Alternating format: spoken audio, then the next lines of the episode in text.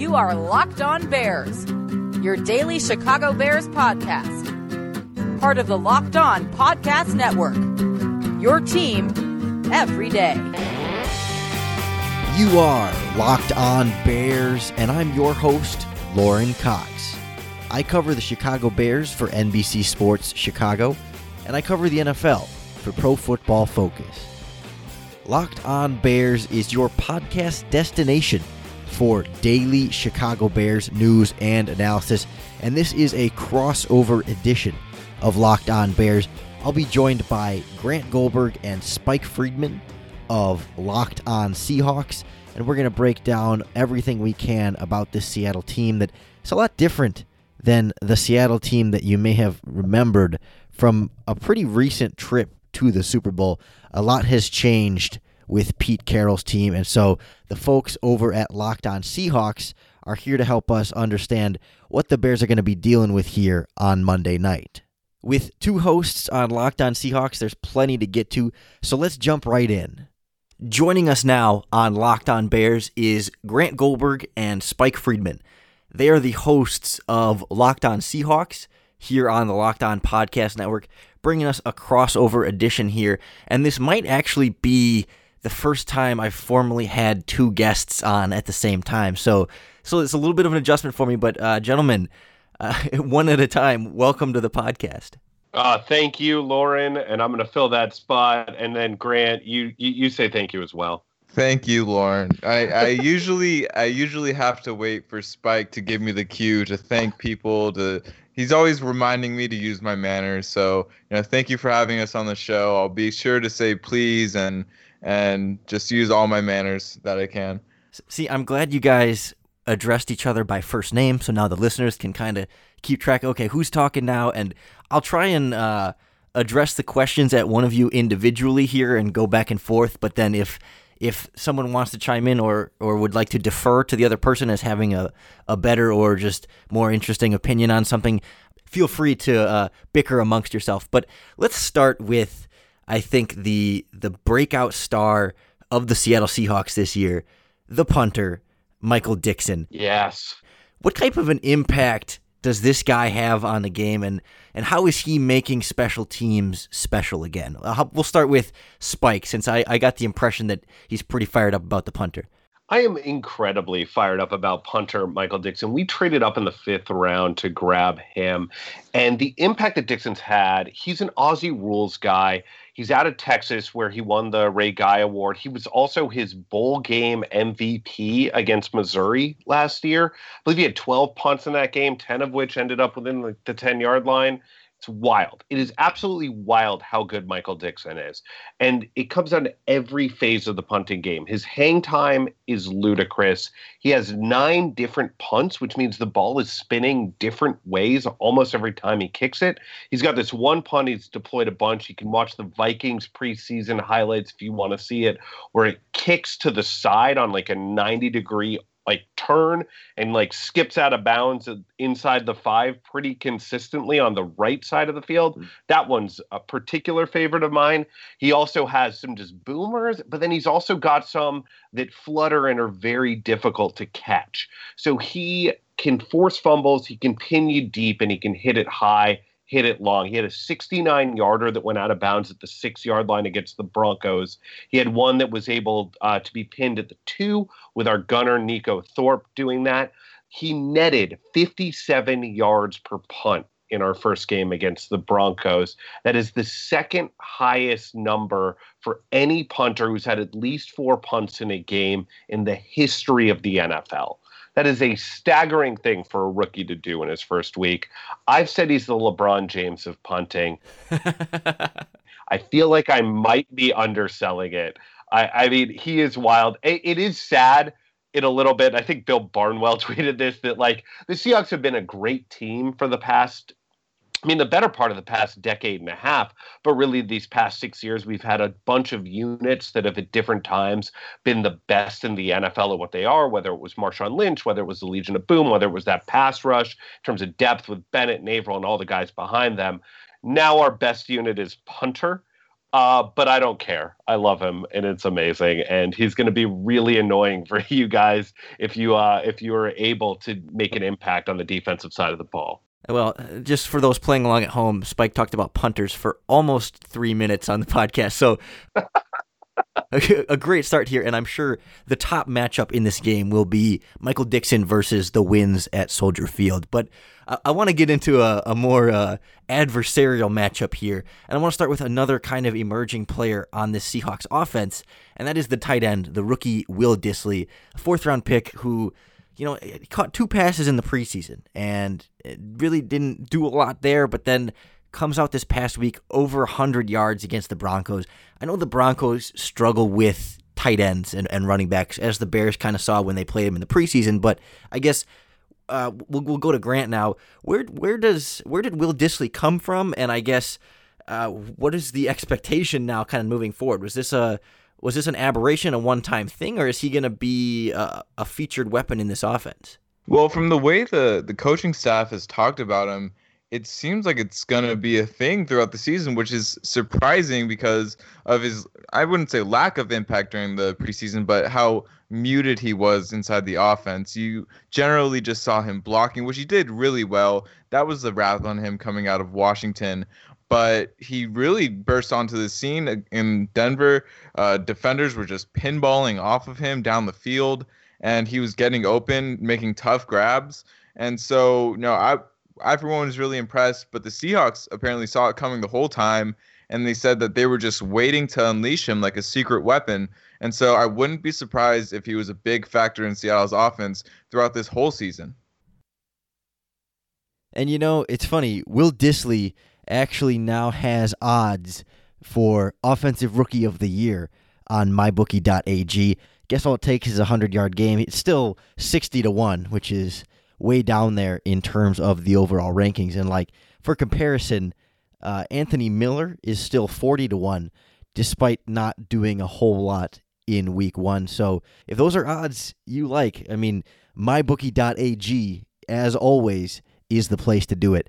As we've been kind of talking about this week, the betting line on Bears Seahawks is Bears by three and a half, and just straight pick 'em is Bears minus 180 with an over under set at 43 and a half. But if trying to predict the game's not really your thing, they have some other cool stuff on here. Like one of the specials they have right now is prop bet. Uh, Khalil Mack regular season total sacks over under 13.5. He's already on pace for 16 with one last week, and he's probably going to get a couple against the Seahawks this week, which we're going to talk about in a minute. But they also are doing over under Khalil Mack regular season interceptions and it's over under 1.5 and he already has one. So i mean it, and over is plus 160 so that that is legitimately easy money right there that i i i'm curious as to whether khalil mack i i mean i would guess Khalil Mack's probably going to get another interception, and plus 160 on that is going to give you a nice return on investment if you're interested in throwing some money down. And mybookie.ag is the place to do it. Right now, if you sign up, they will match your first deposit dollar for dollar if you use the promo code locked on when you first sign up because at mybookie.ag you play, you win, you get paid. We're talking Bears Seahawks here with Grant Goldberg and Spike Friedman of Locked On Seahawks. And guys, I know they're hurting a little bit on the weapon department with Doug Baldwin now hurt. And I got to ask about former Bears wide receiver Brandon Marshall kind of taking a spot in that Seahawks. Oh, I mean, I mean, I know Tyler Lockett is probably still the, the top wide receiver option in terms of what Russell Wilson's going to look for, but what type of an impact is Brandon Marshall having? And I guess, you know, how old and washed up is he, or is he still a pretty significant threat there? We'll throw it back to Spike.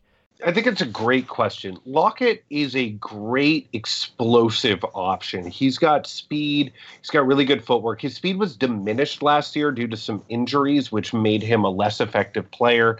The team thinks he's back at full strength. They gave him a contract extension that really suggests that they are all in on him as that sort of second stretch the field option. But Doug Baldwin is the security blanket. Doug Baldwin is the guy that Russell Wilson goes to on third down, and he's not there Brandon Marshall is going to have to be that guy a little bit. And what we've seen from him is that he's got great rapport with Russell Wilson and he looks healthy enough and he's obviously got the big body. He's not the explosive speed guy he was when he was in Denver, when he was in Chicago. Not that he was ever like the fastest guy, but he had the full complement of skills. He was a five tool wide receiver, if you will. I mean, watching him on the Bears, it was insane what he and Alshon were doing at their absolute peak. So we're not seeing that guy. But if we can see Brandon Marshall, savvy veteran possession receiver for the next four to six weeks, guy who can run really solid routes, guy who has that sort of great instincts and who has been working a ton outside of practice with Russell Wilson to make sure they're on the same page. And he can be that security blanket that gets us through these this period of time where we don't have Doug Baldwin. That would be a huge impact. That would be an epic thing to see. And we saw it already. I mean, he got an OPI that pulled one touchdown off the board, but he had another touchdown. He had a number of receptions. I think he was what, four receptions, 50 plus yards, and a touchdown. For a guy who's 34 and isn't Jerry Rice, that's really good. You know, like receivers don't age that well in this league. Uh, and we've seen Marshall be good every other year for the latter part of his career. He was he was nothing last year. If we can get that last great year out of him, that would be an a huge, huge thing for the Seahawks team. The year right is absolutely bereft of elite weapons. I mean, at best, we've got Chris Carson, Lockett, and Marshall, and Dissly. I mean, that's not when I list those guys off. That isn't striking fear into anybody's hearts. Well, and neither is the Seahawks offensive line, which has long been the weakness of this offense. And it seemed like last week you know the left side struggle. I mean, I'm sure there's struggles on on the entire the entire front, but the left side seemed to be giving up a lot of that pressure. And I know Ifedi gave up a couple sacks on the right side. We're gonna see Mack versus Ifedi, and maybe that's kind of the obvious matchup here. But in terms of the rest of the Seahawks offensive line, where is the weak link, or or is the better question where is the strong link? And I'll, I'll throw that to uh, to Grant. Uh, I think right off the bat, kind of clearly the strongest side is the left side. Uh, you have Duane Brown, who they just signed to a three-year, $36 million extension. And then you have Ethan Pocic, who's uh, second-year player, played pretty well last year, uh, given the circumstances. And he had a strong preseason, and so hopefully he can build on top of that. Uh, Justin Britt has been to the Pro Bowl, I think. Uh, but my area of concern outside of Ifedi is right guard because DJ Fluker has had uh, a hand issue, he's had a hamstring issue, and so he's been having a tough time getting back. And J.R. Sweezy has had to fill in, and he's a guy that was with the Seahawks and then with the Tampa Bay, and now he's back. He's had some problems with injuries, and so it's just a matter of consistency at that spot and who you're going to get. And and from week to week, you kind of just don't know. So hopefully um, there'll be some stability there, but it's kind of a revolving door given Fluker's injury and and Sweezy's signing to the team. I want to get to this Seahawks defense now because they're certainly not the group that they once were. They've slowly been losing some of their big name talent and trying to replace it with some homegrown guys just from a financial standpoint. Let's start with this defensive line because, you know, I think the pass rush was so critical to what the Seahawks were able to do in the secondary in years past, and it seems like they haven't been able to replicate that up front. Uh, Spike, what is what is the Seahawks defensive line look like? It seems like they're maybe a little bit better in run defense and getting after the quarterback, but h- how much of a concern are they on the whole? It's very concerning, and and with all the names that are no longer on this Seahawks defense, all the big names Richard Sherman, Kam Chancellor, Michael Bennett, KJ Wright right now uh, with him out with a small knee injury. The one who I think they've done the worst job replacing is Cliff Avril. And he was always the unsung hero of this defense. His ability to bend the edge, strip sacks, just keep consistent pressure against teams' right tackles. I mean, it, it's invaluable and it just isn't there anymore. And I feel like he was underappreciated throughout his career and he has not been replaced by the team. I mean, Dion Jordan is the guy who they've got for that position. Dion Jordan's had injury issues since the second he came into the league. And I don't think he's that guy. Frank Clark has not become an elite pass rusher. He's solid, He's solid on the other side, but he's not elite. And we don't have an Aaron Donald inside. We don't. I mean, nobody else has an Aaron Donald, but we don't have a great. We don't have a Geno Atkins. We don't have any of those sort of great interior defensive tackle pass rushers. We have solid defensive tackles, whether it's Jarran Reed, whether it's Tom Johnson, who we just acquired from Minnesota, uh, guys who can both, you know, prevent prevent Trubisky from stepping up, but that isn't really his game. Can at least clog some lanes in the rushing game. You know, we're okay in that respect but we don't have a great game wrecker inside, and we don't have a great speed rusher outside. And the combination there, I mean, like, I joke about it, but like the only good thing is we're unlikely to get too many roughing the passer penalties, except last week we managed to get one on one of our six pressures. so it's like, so it's it. I mean, like, and and I mean, this is a very small thing, but like the way Cliff Avril roughs passers, is what the NFL wants to reward now because he was so good with his hands. He never was a body weight tackler. You know, he was always he was always going after the ball. He was always trying to tip the ball or strip the ball. I mean, he was he was the best at strip sacks off the edge in the NFL for his entire career. We really miss him. And the defensive line as it's constructed now is not good enough. I think it's a place where next year when the cap is back in better situation, that's where they're going to go, either in the first round or with a big free agent signing. I mean, Avril was a free agent signing when we got him. I think they really miss Sheldon Richardson as well. I just think the defensive line is a it's a bunch of replacement level guys and Frank Clark who's only one or two steps above that. Well, this certainly isn't the Seattle Seahawks defense that we once knew, but coming up next on Locked On Bears, crossing over with Locked On Seahawks, we'll get into the back seven of this Seattle Seahawks defense and try and get a feel for what's left of the Legion of Boom. Keep it locked on Locked On Bears. Today we are crossing over with Spike Friedman and Grant Goldberg from Locked On Seahawks, giving you a look at Monday night's matchup. And guys, what about this Seahawks linebacking core? Because you know, one of the names that stuck around still is Bobby Wagner in the middle there and Earl Thomas in the secondary that I want to get to next. But, you know, they have Shaquem Griffin in there, which is a, a nice story, and Barkevious Mingo still trying to kind of get his career back on track from a, a disappointing start in Cleveland. But, you know, how do they match up, particularly with running backs, not only in the running game, but the Bears through the, you know, the Mitch Trubisky's most targeted receivers in the first game were Tarik Cohen and Jordan Howard, a lot of which were out of the backfield. What, what, how did the Seahawks kind of match up there from a linebacker standpoint in both the run and pass game?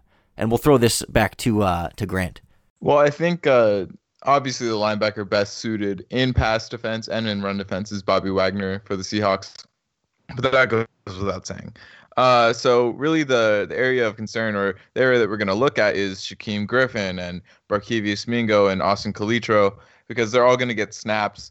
And so the biggest problem with Shaquem and he's so fast and he's so quick to try to get to the ball that he maybe over pursuits a little bit and gets you know too overzealous and and uh and just plain up misses tackles or you know misses an assignment and so that's where we see some issues. Austin Calitro is not you know the most well-rounded player, so you know there's just you know a, a clear talent gap when it comes to uh, players matching up with him. And then Barkevious Mingo, I'd say he's best in, in areas where he can use his athleticism, uh, whether it be running down the ball carrier or trying to get to the quarterback. But you don't want him out in coverage. So if the if the Bears want to exploit one of those matchups, I, I'd really suggest it'd be against Mingo, and you try to uh, get him matched up on one of those running backs and see if they can uh, create some separation and get them the ball. And you know, uh, Bobby Wagner's on the field for pretty much, I, I, it looks like every single play. And then uh, Mingo, Griffin, and uh, Calitro seem to play a similar amount of snaps. Uh, just right back at you, Grant. Here, does is there any rhyme or reason to when those guys are on the field? Like, is there one in particular that tends to play more the nickel and passing situations, or is it more of a pure rotation? Uh, I'd say uh, Shaquem's probably the one that's most likely to play in the nickel situations, but it's a little bit more of a rotation. We saw Calitro coming on in relief of Shaquem, uh, especially after him allowing a touchdown. But uh, yeah, it's it's getting those different guys in there, keeping them fresh. I think it was a little bit of a product of rotating the guys to uh, make sure they're all right in the Denver heat and altitude. And so I don't know if it's going to be a little bit more of a steady dose of one or two guys in Chicago. But uh, yeah, I'd say Shaquem's most likely to play because uh, he's the most well-rounded. I'd say uh, he provides the most energy, has foot speed and the pursuit. But uh, yeah, him and him and Mingo, and then Calitro. I'd say that's the rotation. Let's wrap up here with Spike and this. Uh, the whatever was left of the Legion of Boom in the secondary. What what is kind of the state of this Seahawks secondary because we know, you know, Earl Thomas is great. He had that great pick last week, and uh, honestly, I'm expecting him to get one off Trubisky because Trubisky had a dropped interception last week. But Tre Flowers, the rookie, got the start at cornerback, and from what I could tell, he struggled pretty greatly. And Shaquill Griffin is pretty good, but it's certainly not what they once had at that position. So, just kind of generally, what what is the state of the secondary, and, and how vulnerable could they be? Yeah, honestly, I think the secondary looked okay. Uh, I mean, Denver's not the most formidable opponent. Case Keenum isn't great, but I thought Tre Flowers did better than I would have expected for a late round rookie cornerback stepping in and having to play a full slate of snaps. I mean, it is a shallow group. I'm going to say that about it. Our first guys up, Shaquill Griffin is very good. He's not Richard Sherman. Richard Sherman was, I believe, underrated in terms of his time in Seattle, and that other than Revis, he's the best cornerback in the league every year. I think he was still better than Chris Harris his last year. So I'll like go out on a limb and say stuff like that. Like Richard Sherman was incredible. He locked down a side of the field. Kill Griffin is very, very good though. And so that's something. Like that's a great place to start. Earl Thomas, when he was on the field, he played all but 10 snaps against the Broncos. When he was on the field versus off the field, the yards per play doubled for Denver. When he was off the field, it was double when he was on it. So when you talk about a guy having an impact, and he was on a pitch count, which is why I was off the field at all. I cannot see the Seahawks getting away with taking him off the field for a single snap while he's healthy for the rest of the year. The impact is too significant. He is too integral to what they're doing, and they need to pay him now. Bradley McDougald was excellent. He's dealing with a little bit of a knee injury, so his he could be questionable going into this game. If he's healthy, though, he could have had three picks. He had two picks against Case Keenum. Could have easily had three, dropped a third as egregiously as Kyle Fuller did for y'all. So, you know, like when I look at the safety duo, it's almost it's arguably one of the best in the league. And so that second cornerback position, yeah, Tre Flowers, you know, he's a rookie, he's unheralded, but he looked pretty good. The thing is, is behind them, it's issues, it's issues, it's issues, it's issues. They used two draft picks on safeties last year, Delano Hill and Tedric Thompson. Thompson looks okay when he's in the game, but he certainly doesn't look like he's capable of starting. Hill looks downright bad and is not long for this team if he doesn't improve. And they cut Shalom Luani, who they traded a draft pick for at the end of uh, the preseason. So I don't even know what the heck is going on there. And then Akeem King, I really like him as a long term prospect, but they had to pull him up off the practice squad when Dontae Johnson went down. So the depth just isn't there. If we have one injury in that secondary, it goes from holding it together with a couple of great guys to real bad, real fast. And just one last note on that to wrap up, Spike. Um, Justin Coleman still primarily a slot guy. How does he hold up? And then what happened to Neiko Thorpe? I was expecting more from him, but I don't recall seeing him last week. Okay, so Coleman, yeah, Coleman's a slot guy. He had one blown, he had one nasty blown coverage last week, but he's still really solid. Uh, should have dropped his name. He is he plays a good amount of snaps, and that's that's a big influencer on the rotation for the linebackers. He's in there on nickel packages. He looks pretty good still. Great value. We got him for a fifth rounder from New England, so I always like when we pull one over on Belichick and turn a guy into something useful. So that's been really nice for us. Um, and yeah, he's been solid. I think he's as good as peak Jeremy Lane, which is saying something. That's pretty solid. Um, Neiko Thorpe was injured a lot this preseason, so and he's a special teams wizard. They seem to be easing him back in by just having him play special teams. He's actually a captain on the team right now, and he had an incredible play to down a Michael Dickson punt on the two yard line. Uh, those two are a duo you're going to fear on special teams. Thorpe was developing as a cornerback, uh, but missing all of preseason really hurt him in terms of competing to get snaps on the defensive side of the ball. For now, at least through the bye week, which I think for us is week five or six, uh, I'm expecting him to just be playing that gunner role on special teams. Well, I'm glad we could start with special teams and end with special teams. Fellas, great stuff breaking down the Seattle Seahawks.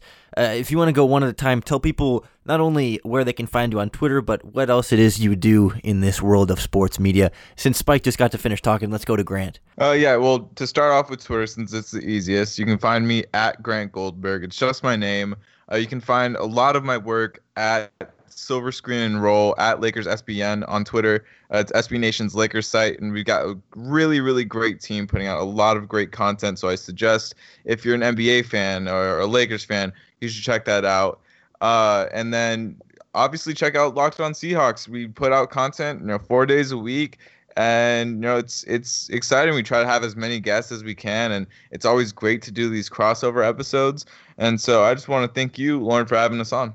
And Spike? Yeah, I uh, again at Spike Friedman on Twitter. I write for The Stranger. If you want to read a really weird recap for this, The Strangers are a weekly paper up in Seattle. Uh, so I write. I get to write really weird Seahawks recaps. Uh, so check that out this week if you want to read a weird breakdown of your game.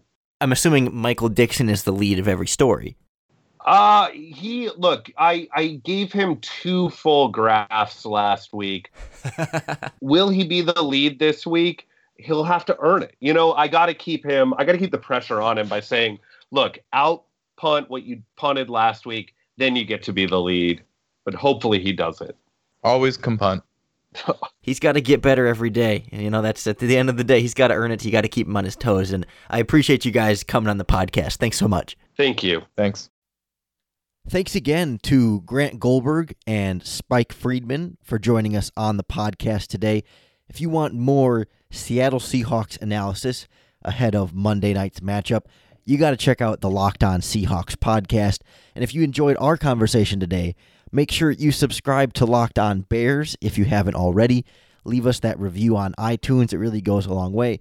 And tell a friend about your favorite daily Chicago Bears podcast. That's what really helps us grow the show here and reach more Bears fans and bring more Bears fans into the conversation. Here with our voicemail and text line.